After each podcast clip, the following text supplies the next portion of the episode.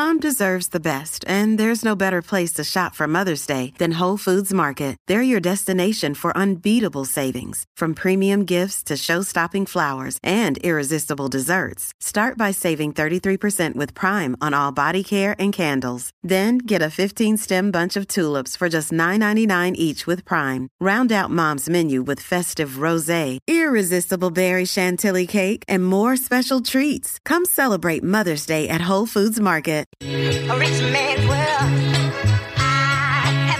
And we're live. All right, Yeah. here we go, baby. We're live. Cheers. Cheers. I'm with my mama. Hello, everyone. Hey guys. Welcome, mama, to the Faking It podcast. it's about fake it till you make it, not faking orgasms. I love it. I love it. and you are my first guest Oh, on my podcast. Wow. Okay. Yes. Very honored. Who else would I do if not for my mom? Yeah. So thank, you so much for coming on. So proud that you have this podcast. It's really cool. Thanks. You like my setup? I do like your setup. It's actually really nice. Very well done. Thank you. Anyways, um, yeah. So thank you for coming. The want to talk about the coffee that we're drinking? I, th- I think it's interesting. Sure. So we got this is not. People may think that this is from Starbucks. It's not. Psych. this is not from Starbucks, even though it has all the Starbucks information on it. It's like in a Starbucks cup and it has a Starbucks um, cup holder. But we actually during COVID. You want to say the story? Sure. So, you know, I really followed all the COVID rules and I really didn't go out. I have a pre-existing condition, so I was really nervous to get COVID. And so for many, many months, I had no Starbucks coffee. And um, Miriam said, Ema, I'm going to find a way to get you your Starbucks coffee at home. So she found the exact machine that can heat my milk because I like it scalding, scalding Scalding. extra burning, scalding hot. Um, and I like um, sugar free cinnamon dolce syrup, and I like non fat milk that's also organic. So she found the right coffee maker. She bought the Starbucks pods. We got cinnamon from Sri Lanka. Yeah. We got non fat organic milk. We got Starbucks sugar free cinnamon, dolce. latte. which is not easy anymore. I know now they discontinued it, and so we still managed to get we it. We still have some. We have the last. Now they're going for like two hundred dollars a pop. You know, we have like eight of them. and then, um, and then Miriam, in the supreme act of deliciousness, because at that point I had COVID and I was really sick. I was not getting out of bed and I was not doing well.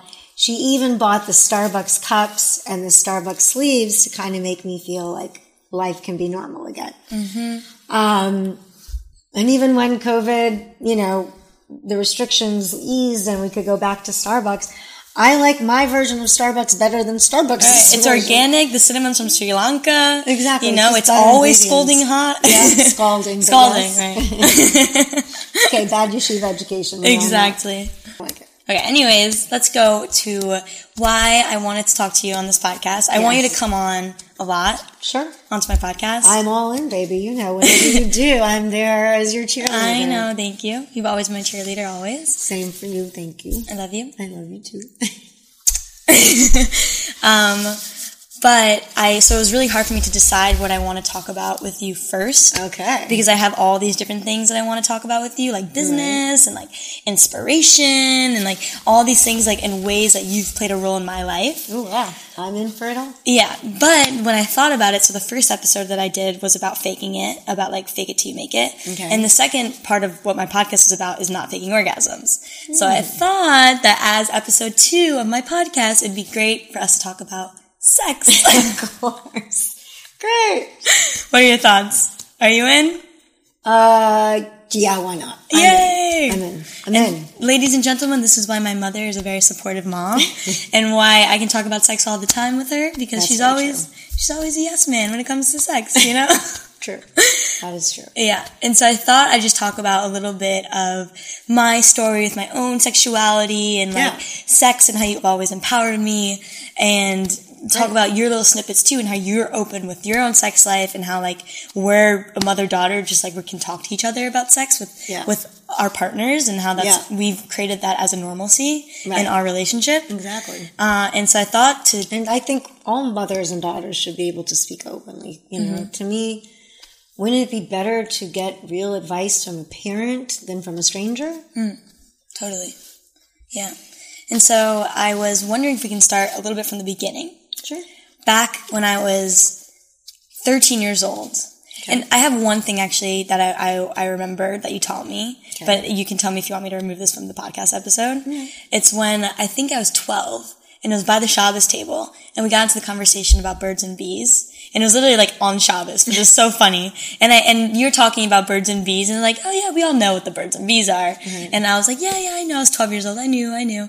And then I was like, but what about gay people? I was like, and like, do, how do gay people do it?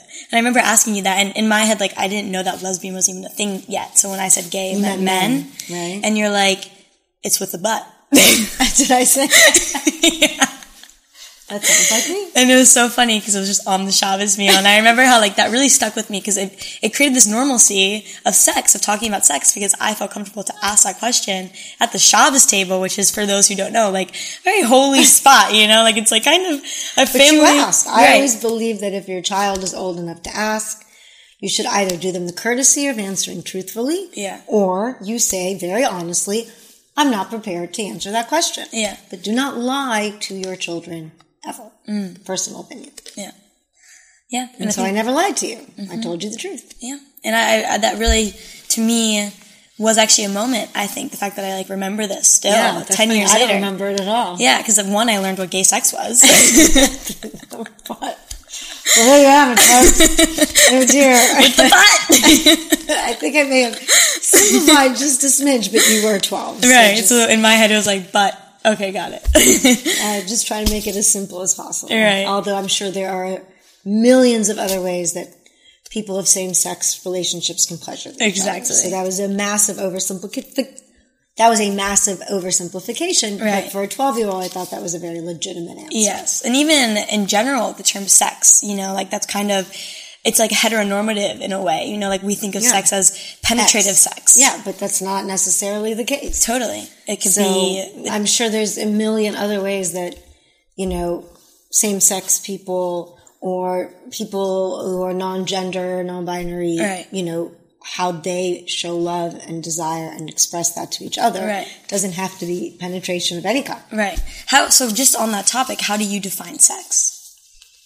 Well, I can't define sex for anyone other than myself. Okay. For myself, I define sex as, you know, if anyone is touching anyone else's private parts, it's sex. Right. this is my personal opinion. So I don't care if it's with your hands or your mouth or your member. If there's things, action happening down there, it's sex. I like That's that. That's my personal opinion. I, I actually really like that because the way I've been defining it myself Mm-hmm. is that always just trying, like trying to reach orgasm with somebody. That's how I've defined sex. So like that usually involves yeah. One of the three. touching of, Of some, some kind. kind. Right. Yeah. So, so it's pretty much that. yeah, know? yeah, If anyone is pleasuring anyone down there, right. that sucks. Yeah. But what I like about your definition of that is that orgasm doesn't have to be a part of it. Right. You know, because some people like aren't trying to have an orgasm; they're trying to touch each other and feel Right. good. And Exactly. That's Or also not ready to, more you know, inclusive. Yeah. And also some people um are, you know, have a really hard time orgasming. Yeah, yeah. You know, women have definitely more difficult, you know, statistically time to orgasm than men. Right. But even men, you know, I think with the proliferation of um, porn and the normalizing of porn, I mean, you know, I think even men have a harder time coming nowadays because you their understanding and you know vision. I think it really applies to younger men more than older men. I think older men understand more about what a woman looks like and Right. feels like and how to actually please her. Right. I think you know, a lot of people your age get their ideas about sex because they don't have that much experience of actually having it. Right. I think people your age get uh, their ideas about sex, unfortunately, Through porn. from porn. Yeah. And porn is in no way, shape, or form, let me restate this, at all indicative of what actual sex is like. Mm-hmm.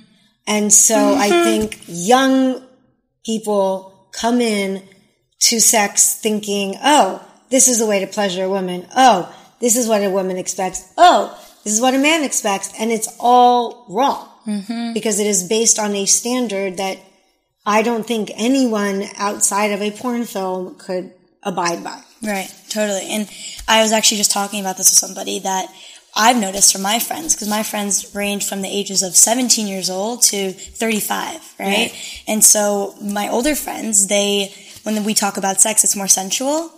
And with my younger friends who are like teenagers, when we talk about sex, it's more rough. Right. And they like it rough. They like it like when it hurts. You know, they find Really? pleasure in that. And I haven't really made like comments on this about like Who's, who told you that? Uh, Not names. I'm saying it girls or guys. girls.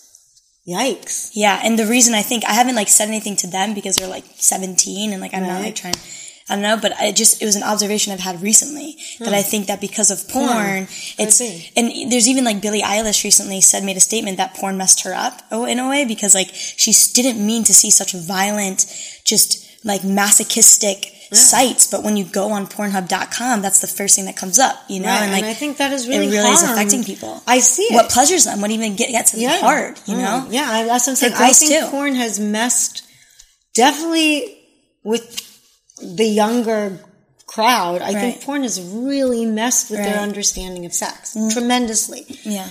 And I think it's only as you get older when you start actually having your own sexual experiences and understanding what actually pleases a woman, Right. what actually pleases a man, Right. what actually please how to please one another. Yeah. You start realizing that what you saw in porn has nothing to do with reality. Right. But it does concern me. Mm. And I think it is it's only getting worse. No, I want to hear another thing that's also crazy. Yeah. Like my, I recently spoke to a girl who's like 17. That's why I know all this. She also told me that guys don't like to kiss. That like they just want to like fuck. And that they don't want to, like anything that's actually intimate, they don't want to do. Because it's not what they're seeing on the porn. Isn't that crazy? It I mean, it, it literally. Like guys terrible. literally don't want to kiss her. They just But- want like to put their dick in her. You Yeah. know, like it's so crazy. It, I'm telling so, you, like, I, I see mechanical. it myself. It's really crazy. Like, really crazy. You know, everyone jokes around how like when I, you know, I recently started dating and I do date a mixed variety of age groups. I've Yeah. dated people in their late twenties, in their early thirties, in their early forties, really a gamut.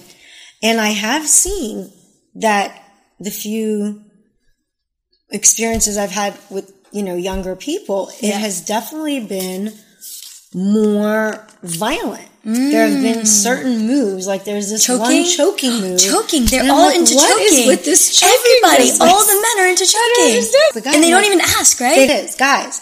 Porn is not a place to learn how to pleasure a woman. Yes. Newsflash. Most women, many women I know, do not like being choked. Let's put it that way. Yes. I certainly have not done a study on the matter, but everyone I have spoken to and everyone you have spoken Yeah. to does not like No, no, choked. but that's not my friends. They, they like being choked.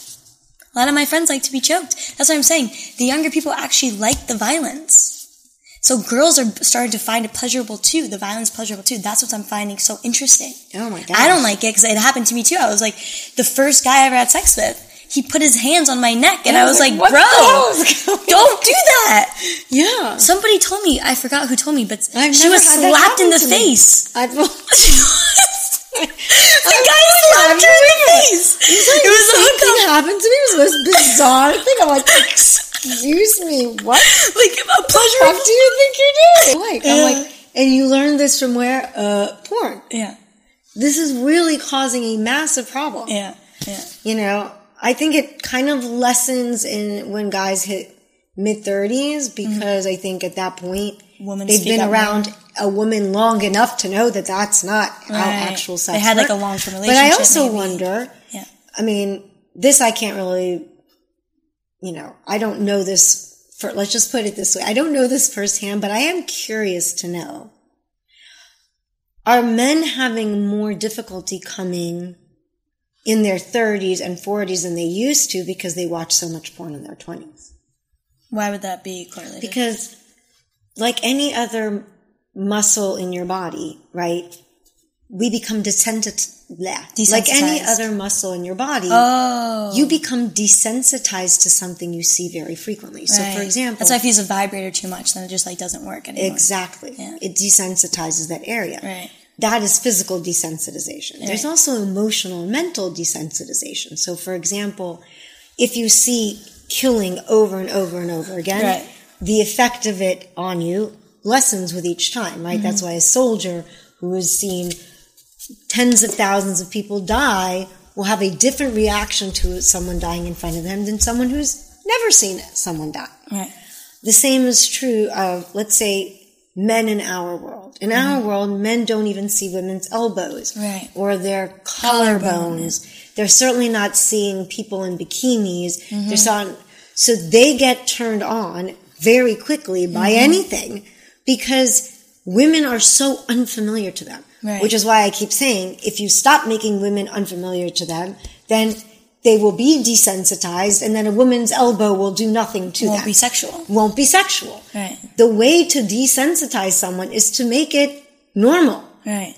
So if- Like nipples. like nipples. Right? The fact that Free nipples. the nipple. It's like still if everybody exactly if everyone It's like walked elbow. around like an if everyone walked around with their nipples exposed people would get used to it and Mm-hmm. 50 years from now nobody would think twice it's just what we're used to Yeah. there used to be you know go back to the 1950s women weren't allowed to wear pants Mm-hmm. go back to the 19 to the 1800s women weren't allowed to show their ankles Mm-hmm. so these laws of what women you know what is considered proper and improper constantly evolve except for in our community Yeah.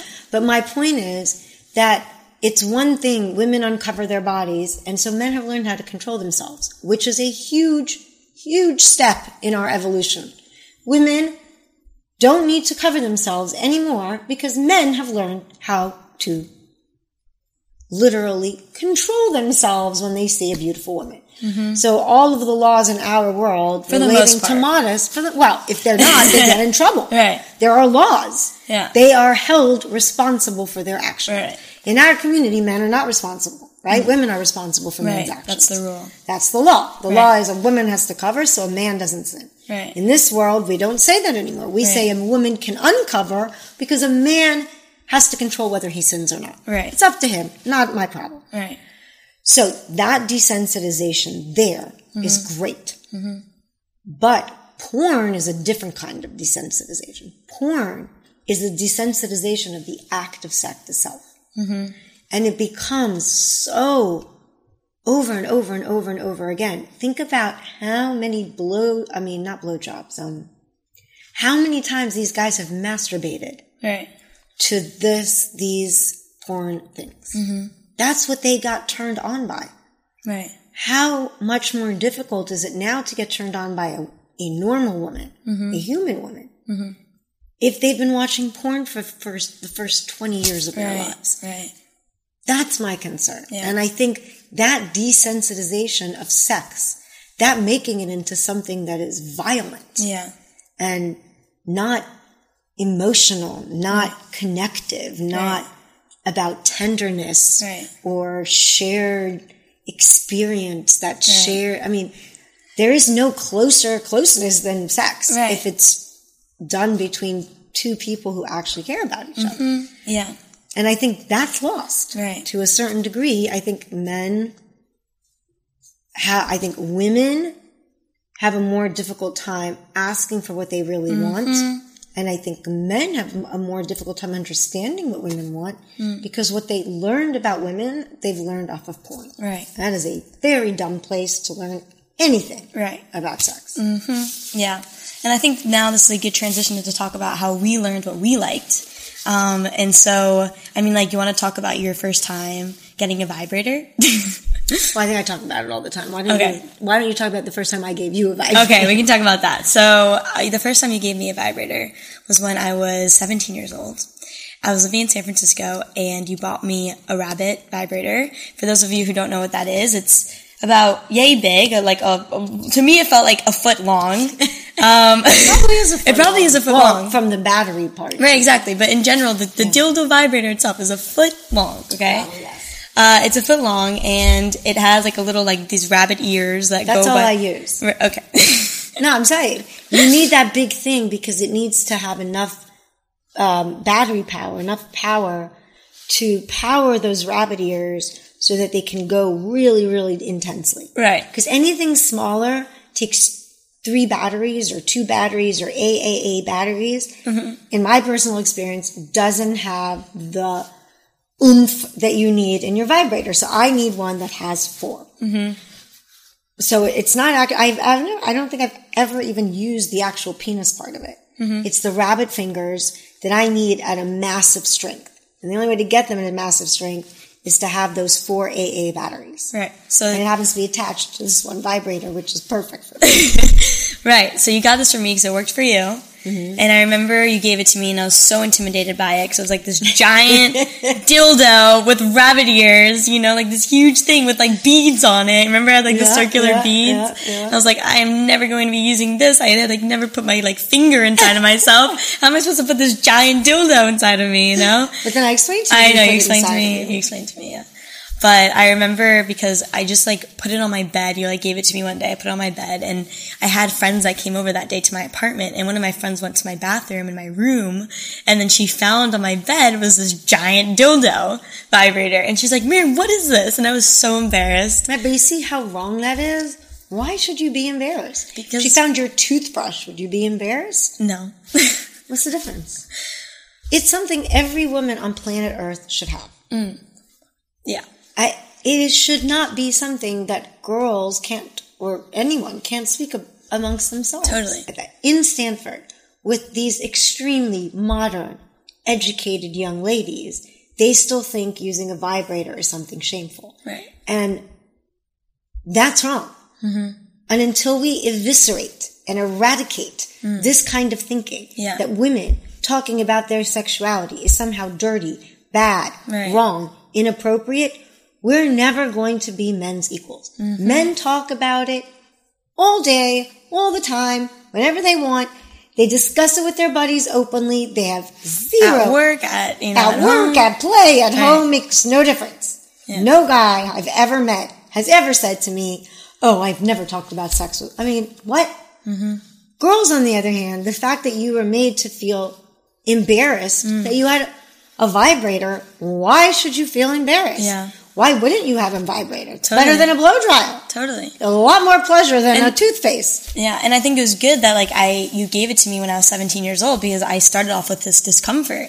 But by the time I was 17 and a half, I didn't have it anymore. It became normal and I actually bought a different vibrator that I thought would be good for me. Right. You know, but you definitely just kind of like not forced me, but just showed me this way of life that I was very uncomfortable with, but then kind of normalized that for me. And even, and now I like work with vibrator companies. I send them to my friends. It's my va- favorite birthday present to gift people is a vibrator. It's a huge and, gift. And like something that's really funny actually is I'm not going to say who, but one of my friends from the community, um, from Monsey, I sent them a vibrator Oh. like, like two years ago. I just Oh like on Amazon. I'm like, what's your address? And I just like sent it. No way. And then a year later, Yeah. she she called me and she's like, "Hey, do you have like the receipt for the vibrator that you sent me? Like mine broke, and I called them and they said, and they said they'd give me another one, but they just need the receipt." and we never Good. spoke about it. I love that. Isn't that amazing? That is amazing. But again, what is wrong with a vibrator? yeah. Why can't we say that word? Vibrator. Vibrator, vibrator, Vibrator, vibrator. vibrator.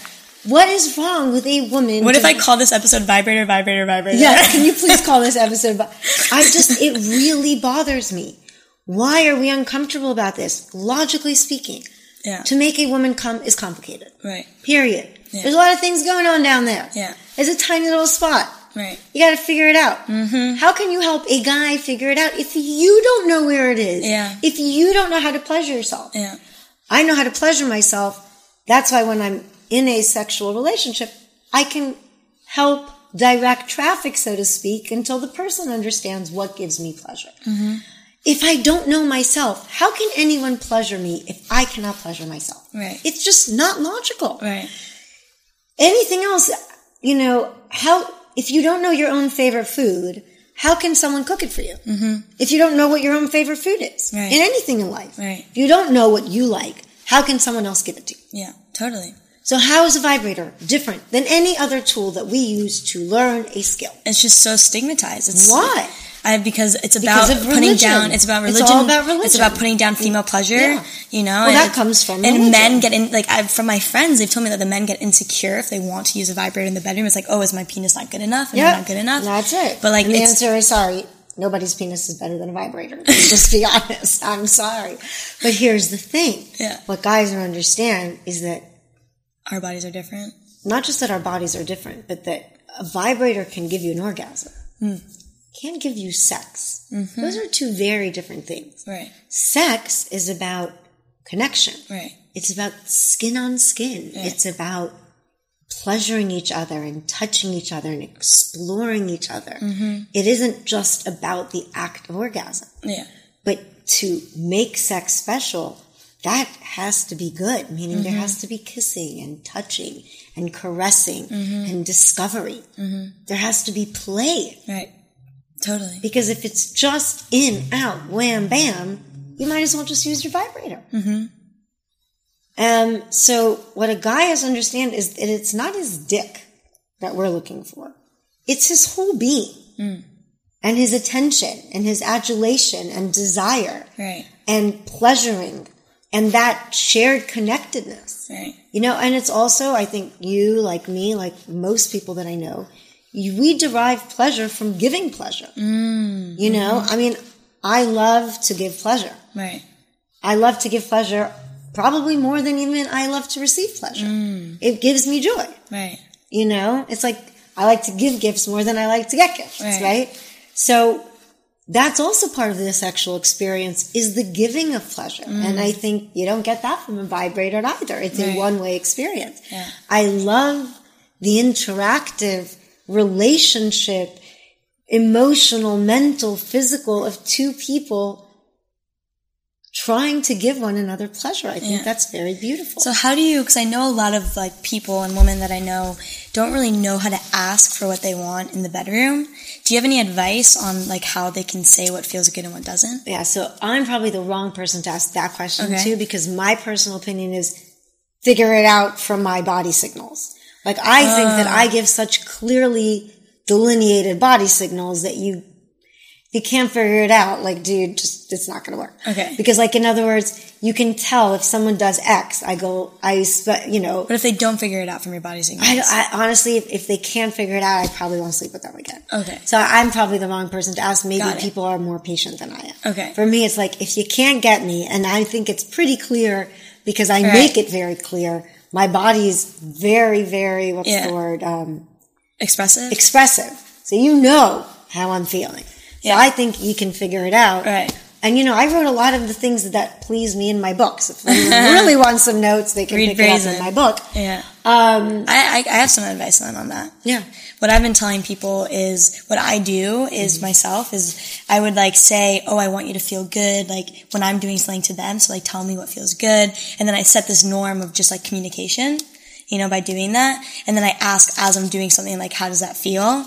And that just like sets this norm in like the sexual encounter of like, we're going to talk. Right. And we're going to talk about what feels good and what doesn't. That's amazing. So that's like step one. Just Yeah. like setting this expectation that communication is okay. Yeah. And that we can do this. Yeah. And then when it's like, let's say I'm in the receiving, then we already had that norm of like communication's okay. And so either they might pick up on that too, like, oh, like what, tell me what feels good for you. Right. So either that happens and if they Or don't, Or you can say it yourself. or you say it yourself because you've already Yeah. set this norm and you just say like, oh, um, I would love if like, oh, it feels so good if you can do a little higher. Like, and you make it hot even, you Right. know, like, Yeah. uh, like with this, like softer please, you know, like, like, Yeah. Like softer, you know, like, just like, you can make it sexy. The problem is I can't talk during the act. Okay. Totally can't talk. Okay. It's the only time in my life that my brain silences. You know Mm. me. My my mind is always working. I'm always inventing, creating. I, it's hard to shut off. Yeah.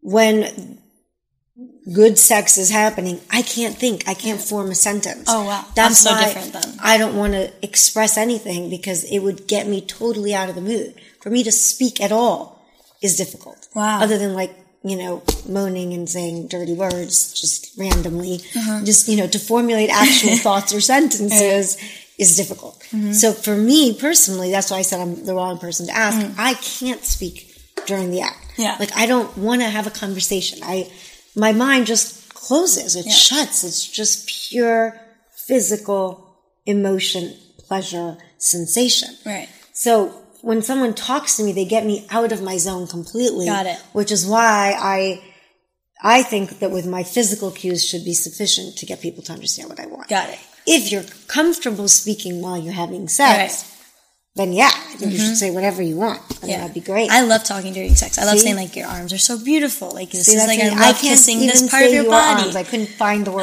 your arms. I'm My like talking. brain is I talk a total lot. sludge when I'm having sex. That's so funny. I'm That's all something in. different. That's something different because yeah, Yeah. that's cool. Yeah, I get all in. You know, Right. I'm an all in person no matter what I do. I'm all Mm-hmm. in there too. That's good. Um, I thought I think I wanted to talk also share with my followers the first time that I had an orgasm. Go for it. Because we both I remember that know very clearly the first time you had your first one. Yeah, we both know that it was quite a journey for me to get an orgasm for the most part. Yeah, and I, I'll probably put it a whole do a whole episode on my you orgasm story. Yeah. But I just will share this one thing because you played a big role in that. Uh, was when I did have an orgasm for the first time. I remember. And it was when I was finally comfortable with sex. I think I just hit this point where like, I remember that the sexual encounter I had in my head was considered dirty, you know, because I just let go and I wasn't thinking about like what's considered normal in sex or how I should be looking when I'm like on top of somebody or like, You were wasn't- just I was just like, moment, it, it felt it. more animalistic. Like I Right. really was You just in it. listening to my body. Yeah. And it felt good. Right. You know, and, Yeah. and, and when that happened, I wasn't thinking about trying to have an orgasm. I was just enjoying it for the first time in my life. I had an orgasm. And I remember that right after that happened, I just felt disconnected from my body. Like I was watching me and my partner and I felt this wave of guilt I remember. just, just wave through my entire body. Mm. And, and I remember just that I couldn't fall asleep that night. I just was, felt dirty. I felt gross. I felt just you came to me like at four in the morning, I think. yeah, like 4 or 5 a.m. I remember I went downstairs because I wasn't sleeping and you were there too, not sleeping Never as well. Surprise, surprise. Mhm. And I, I, I came to you and I told you that what happened. Um, do you want to say anything on it? Yeah, I mean, it really made such a tremendous impression on me on how much damage the way that we were brought up has done to both of us. Right. Because, you know, you and I had been trying to figure out, because you'd been trying to have an orgasm for almost Years. a year and a half. Yeah.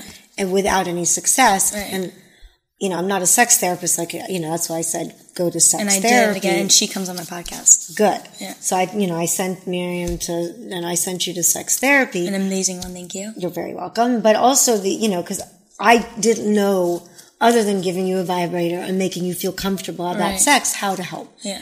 Um, So when you came to me and said, Hey, I had my first orgasm, and then you, and I thought you were coming to tell me this and you'd be all excited, like it, it happened, you made it, you did it, and you say, I had my first orgasm, and you just burst out crying, and you were hysterical. Yeah. And by the way, it wasn't downstairs. It was upstairs in my room. Mm. You just saw the light on because I wasn't sleeping. But it was like 4.35 a.m. and I was still in my bed. And you came in and you told me I had sex and I had an orgasm. And I was like, yeah. And you burst out crying. And at first I was like, what? Like at first I thought like happy tears? Happy tears? Happy tears. But it wasn't. Yeah. It was because you felt guilty. Mm-hmm. And you felt guilty because our world had taught you that lesbian sex is bad. Mm. And so then I understood for the first time why you hadn't been able to have an orgasm before. It wasn't a physical thing. It was a guilt thing. Hmm. You had literally internalized homophobia. Yeah. Your world had so indoctrinated you to believe that lesbian sex, same sex is bad, hmm. that even though intellectually you, you knew it wasn't so, even though you were actively acting that way, mm-hmm. the massive amount of guilt you were carrying inside of you Yeah. that's what was preventing you from having an orgasm. And the first time you have an orgasm, that guilt came out in full force. Yeah. And I think you couldn't stop crying.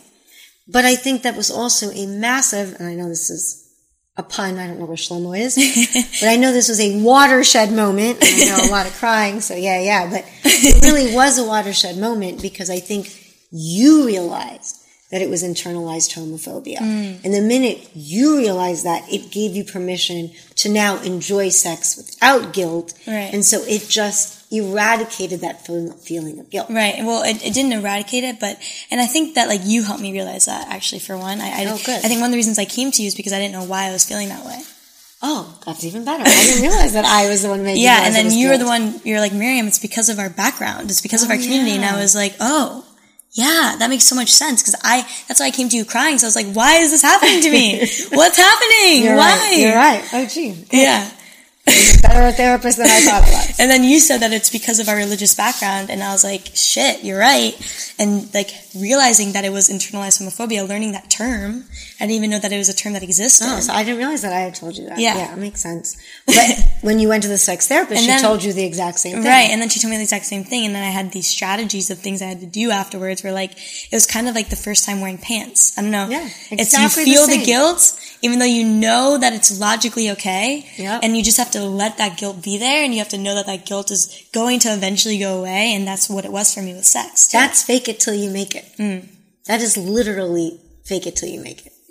Even do the action, even though it feels uncomfortable or you're scared or you're shaken. Show confidence, do the action anyway. Right. That's fake it till you make it. because you know that it's okay. You know that what you're doing is not wrong. You know that one day if you continually do this, you will actually feel that it's okay. right, right. It's You'll actually belief. feel that confidence. And so You'll you actually fake it. feel that relief. Mm-hmm. Yeah. So yeah, and then now I mean like I got through that. It took I a lot know, of I'm so time. proud of you. And I'm so lucky like my partner too was so supportive Yeah, of all of that. she was. Yeah, like really really supportive and I would, I would need cuddles for like 15 minutes. But everybody needs cuddles. I know, Who but like want cuddles? I know, but like I needed it. Like I would need 15. Sometimes you want like fast sex, you know, and then you just go to sleep. I would need like 15 minutes of no phone cuddles afterward just to not feel shitty in my body. Like literally. that. And also, I just think that what you're saying, yes, maybe applies more to you because you had this internalized homophobia. But I think, again, as to the point of what's the difference between having sex or using a vibrator, a vibrator is pure orgasm. Mm. Sex is about more than orgasm. Right. And so being held, being caressed, being made to feel that you matter to another human being, that's part of sex. Right. So of course you want to be, it's the intimacy. Yeah. It's that feeling of there is something between me and this other person that is so natural and so right that we have no secrets. Right. We are literally naked. Right. Literally. And and the thing is that if you don't feel that way, if you, don't you should not have sex with that person. no, but also if you and you know it's right, even though you don't feel comfortable, just acknowledge that it could be some sort of stigma or some sort of preconceived notion from society that's telling you that it's wrong.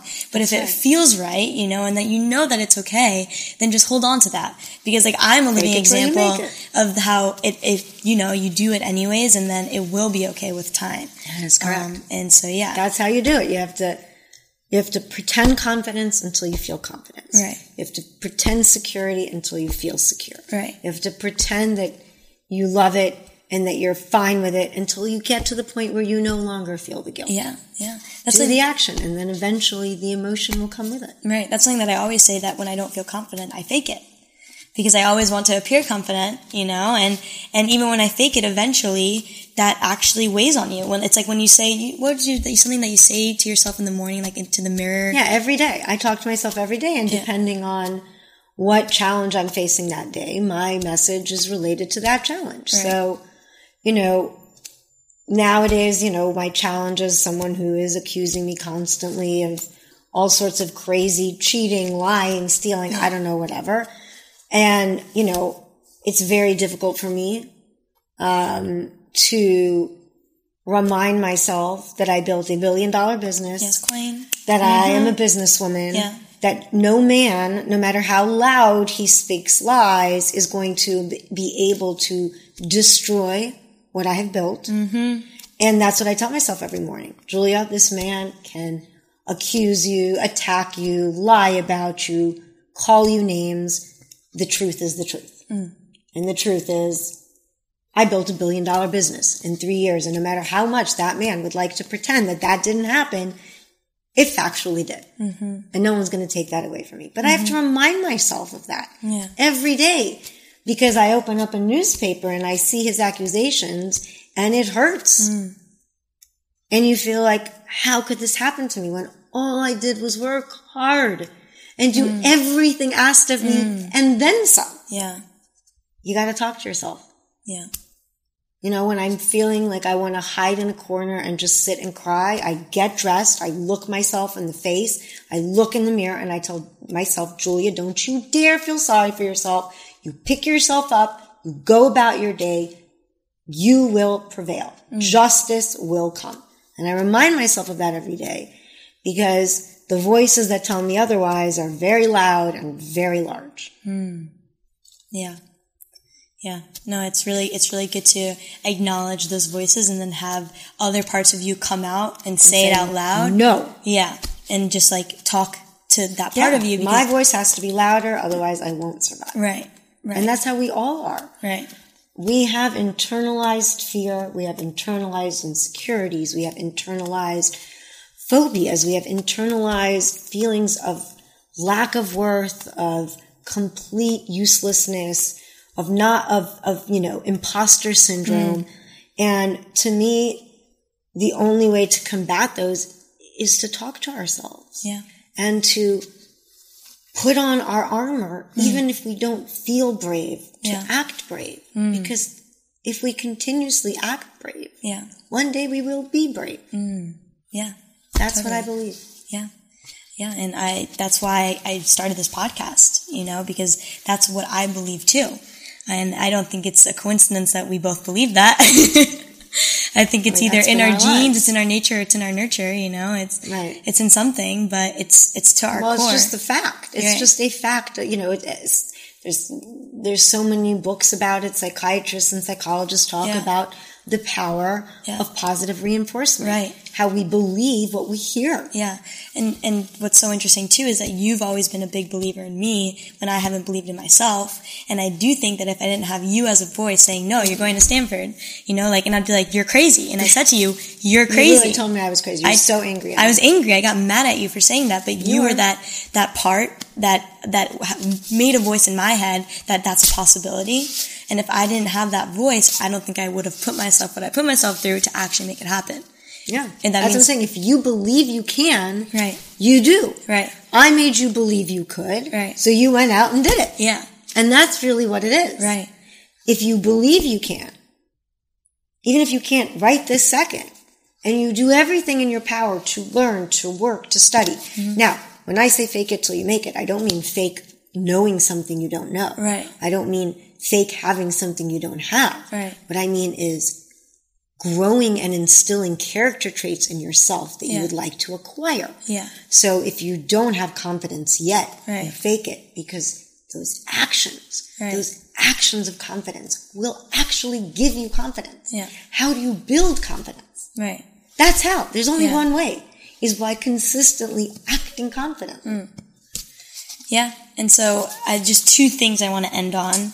Uh, one is I think it's so important that we're having this conversation, that we're talking about sex because it normalizes it. You know, it makes people feel that it's okay to to talk with your girlfriends about sex. It's okay to get a vibrator. It's okay to say what you want in bed.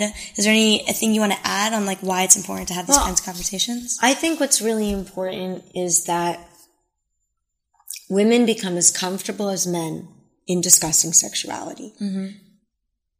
Their sexual preferences, their sexual pleasures, first and foremost, amongst themselves. Hmm.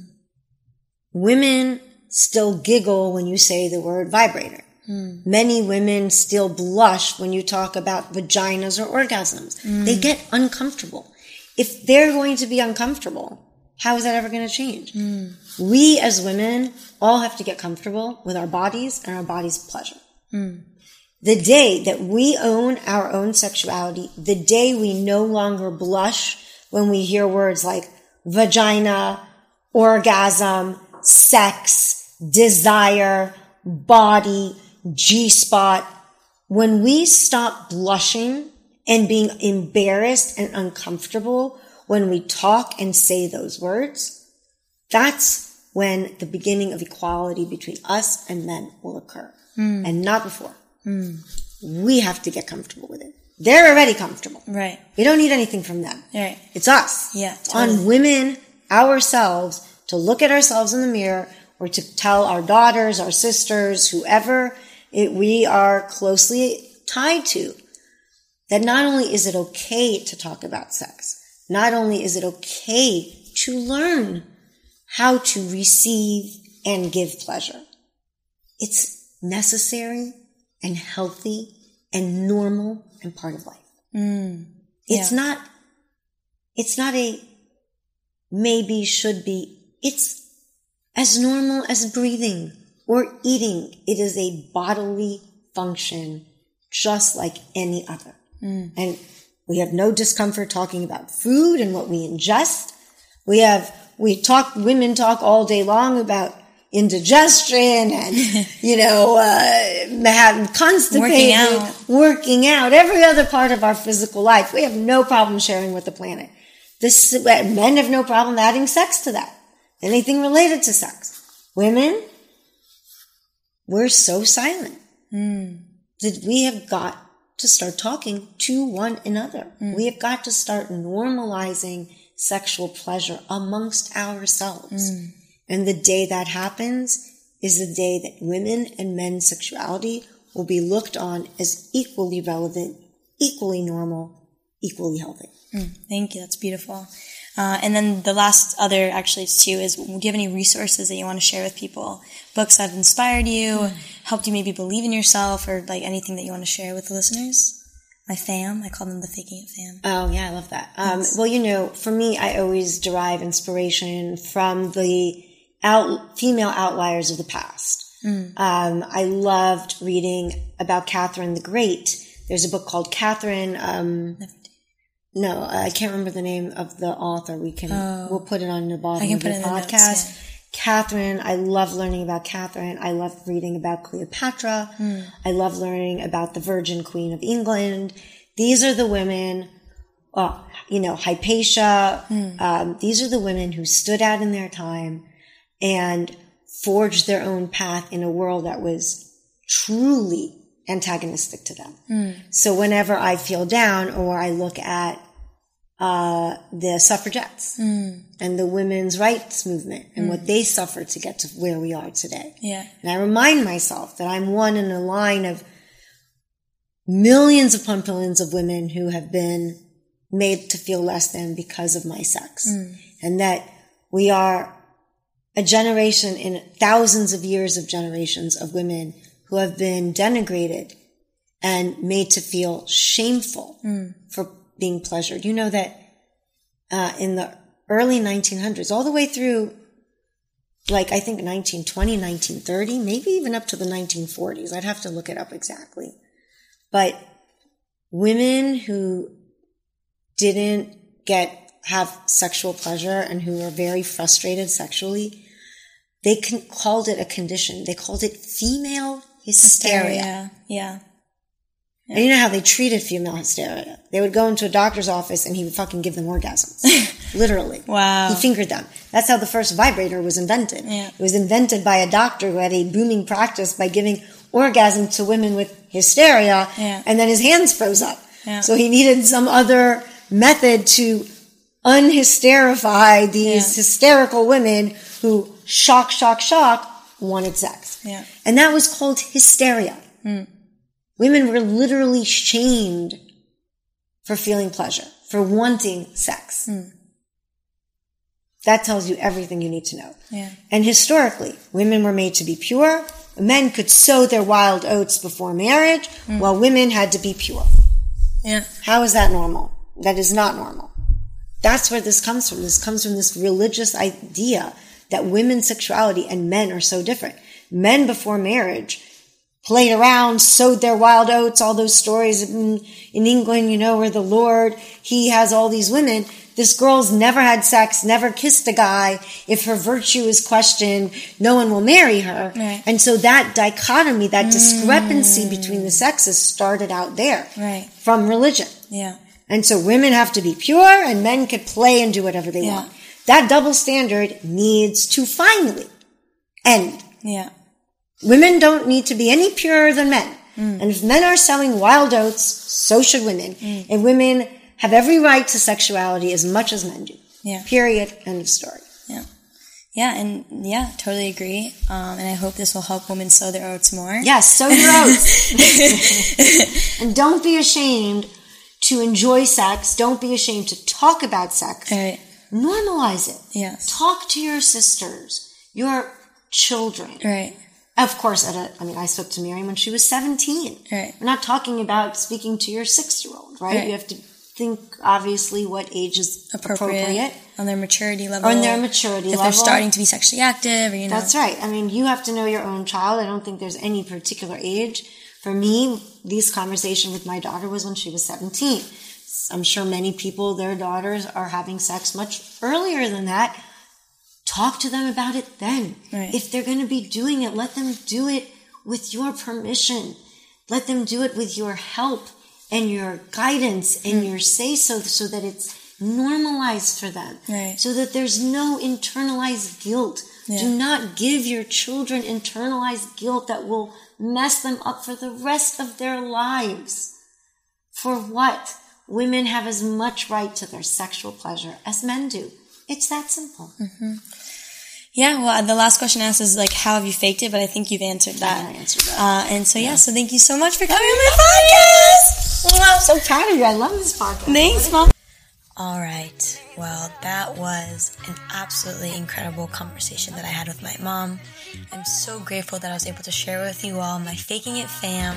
This is my first podcast episode with a guest. I really hope you enjoyed it. And it was none other than my mother. Uh, and I hope that if you like this, please share it with your friends. Send this to somebody who needs to hear some sex positivity. Make sure to like and subscribe my videos on YouTube. Follow me on at This Is Faking It. I'll be having new episodes every Thursday. Kisses, bitches.